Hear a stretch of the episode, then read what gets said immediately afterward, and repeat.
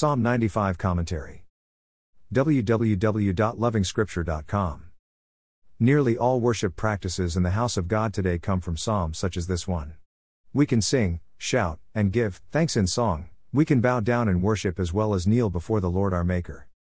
Of course, other psalms will talk about clapping of hands, dancing, lifting hands, and meditating.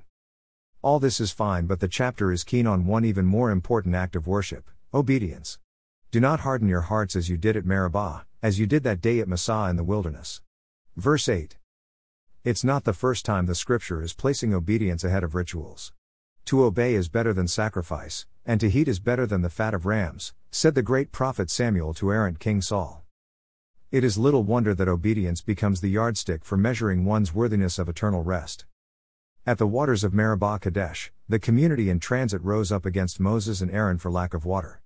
After prayer, the Lord instructed Moses to speak to the rock. But in anger and pride, Moses hit the rock instead, dishonoring the Lord in the process. Moses and Aaron were immediately disqualified from crossing over into Canaan. The warning is strong.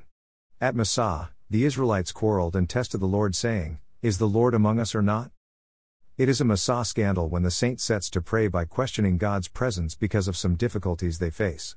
Or probably because the Lord hasn't intervened the way I wanted and at the time I set.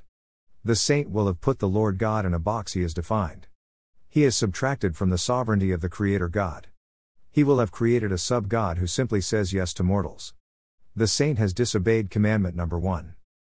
There was pride at Meribah. There was also direct disobedience by Moses. Speaking to the rock and hitting it are two very different things. Going by what the scripture says about this rock, the saint should be speaking to the Lord Jesus Christ and not hitting the Master. The temptation to complain as we pray is very high, but the Lord instructs that we simply pray. Let there be obedience, submission, trust, peace, and joy each time we pray. And why not? The rock is tender, loving, kind, caring, peace-loving, ever-present, and gracious.